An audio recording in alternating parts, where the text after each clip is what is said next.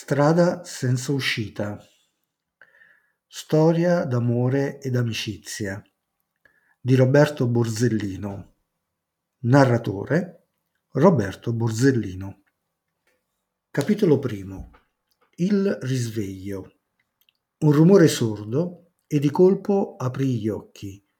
Un frenetico brusio arrivava dalla strada, ma era una lingua strana, dal forte accento, che inutilmente cercavo di capire, di tradurre.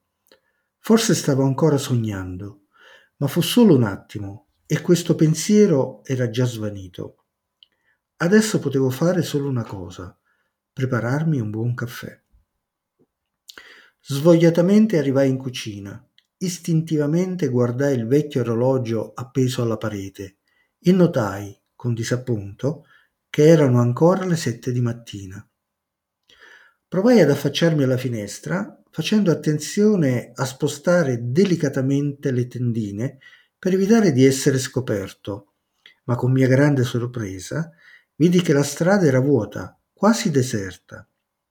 Solo qualche ombra si aggirava in lontananza per raggiungere la fermata del tram dall'altra parte della strada.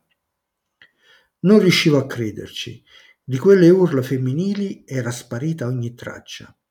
Mi arresi all'evidenza e mi affrettai a preparare il caffè seguendo il solito rituale.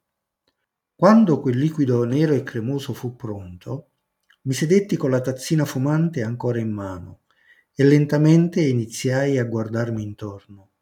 Solo allora mi resi conto che ogni parete della casa era tappezzata con un'orribile carta da parati di colore giallo tenue. Chiusi gli occhi e con il pensiero abbandonai rapidamente quella casa per dirigermi, aiutato dai ricordi, verso quella distesa di sabbia color oro e quel mare azzurro che avevano allietato gran parte della mia gioventù in Italia. Ancora non conoscevo esattamente il motivo che mi aveva spinto a fuggire da quei luoghi splendidi e cercare rifugio nell'est Europa, a Minsk. Qui avevo trovato una nuova casa e una vera famiglia che mi aveva accolto senza fare troppe domande.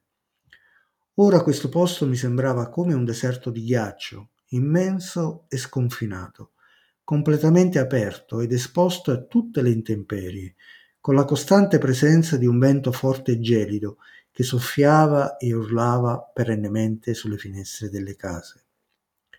A quasi 50 anni ancora mi illudevo di diventare un grande romanziere, mentre in realtà mi ero trasformato in un anonimo scrittore ombra, un ghostwriter, pagato per scrivere articoli e storie che poi sarebbero stati filmati da altri. Tra l'altro era un lavoro pagato poco e male, ma che mi permetteva di restare a galla e di sopravvivere, almeno fino a quando avrei avuto il coraggio di farla davvero finita con quella inutile esistenza. Riguardai l'orologio e vidi che il tempo era trascorso velocemente. Ormai erano già le otto di mattina e non avevo ancora acceso il computer. Dovevo rimettermi subito a lavorare perché avevo ancora tante cose in sospeso da finire.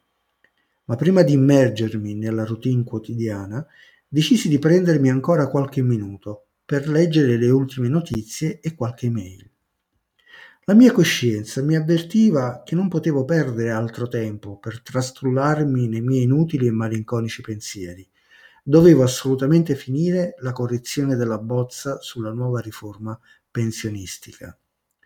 Al momento di accettare l'incarico, sapevo che sarebbe stato un lavoro lungo e noioso, ma in ogni caso mi avrebbe permesso di mangiare e pagare le bollette per i prossimi tre mesi. Non potevo rifiutare, anche perché ero già in arretrato con l'affitto della mia stanza. Olga, la gentile proprietaria dell'appartamento dove vivevo, quando mi vedeva triste e sconsolato, cercava di tirarmi su il morale, ripetendomi, nel suo incerto italiano, Roberto, non preoccuparti dell'affitto, sono sicura che tutto si risolverà presto.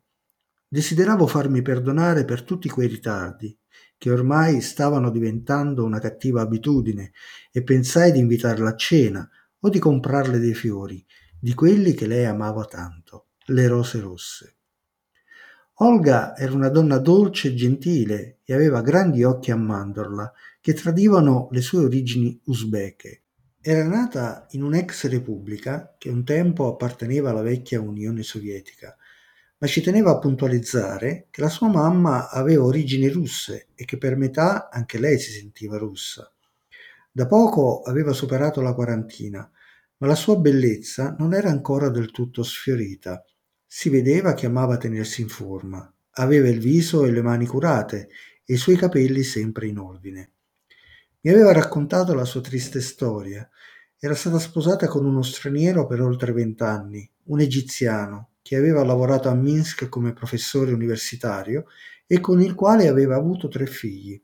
Le prime due figlie ormai erano grandi, rispettivamente di 18 e 14 anni, mentre l'ultimo figlio, il maschio, aveva appena compiuto 11 anni. Il marito l'aveva lasciata ed era andato via di casa due anni prima del mio arrivo. Le aveva detto di sentirsi stanco di quella vita familiare, della monotonia di una città che dopo tanti anni ancora non riusciva a capire. In realtà il marito non aveva mai sopportato lo stile di vita occidentale ostentato in tutti quegli anni dalla moglie bielorussa e all'improvviso aveva deciso di tornarsene al Cairo, subito dopo aver accettato l'offerta di lavorare come consulente presso il museo egizio, ma portando via con sé le due figlie più grandi. Olga, alla scoperta del rapimento delle figlie, dopo lo shock iniziale, aveva fatto di tutto per tentare di fermare il marito, ma era stato vano e nemmeno la denuncia alla polizia aveva sortito alcun effetto. Con il tempo si era arresa e adesso si dedicava con tutte le energie a far crescere l'unico figlio che era rimasto con lei. Mentre riflettevo sulla forza d'animo della mia padrone di casa, decisi di aprire la posta elettronica e immediatamente il mio sguardo fu catturato da una stringata frase. Massimo, il tuo vecchio amico. Rimasi come paralizzato per alcuni secondi. Quel nome, Massimo, il mio vecchio compagno di liceo, mi riportava con la mente ad un lontano passato, quando, a 16 anni, si pensa di avere il mondo tra le mani era trascorso tanto tempo dall'ultima volta che avevo avuto sue notizie e mi affrettai ad aprirla. Lessi voracemente il contenuto di quelle mail. Era proprio Massimo che, con il suo stile inconfondibilmente ironico, mi raccontava di non essere riuscito a realizzare i suoi sogni di artista e che aveva sperato, fino all'ultimo, di poter diventare un cantante famoso. Alla fine si era arreso Aveva messo da parte la sua chitarra ed era tornato ad un lavoro normale.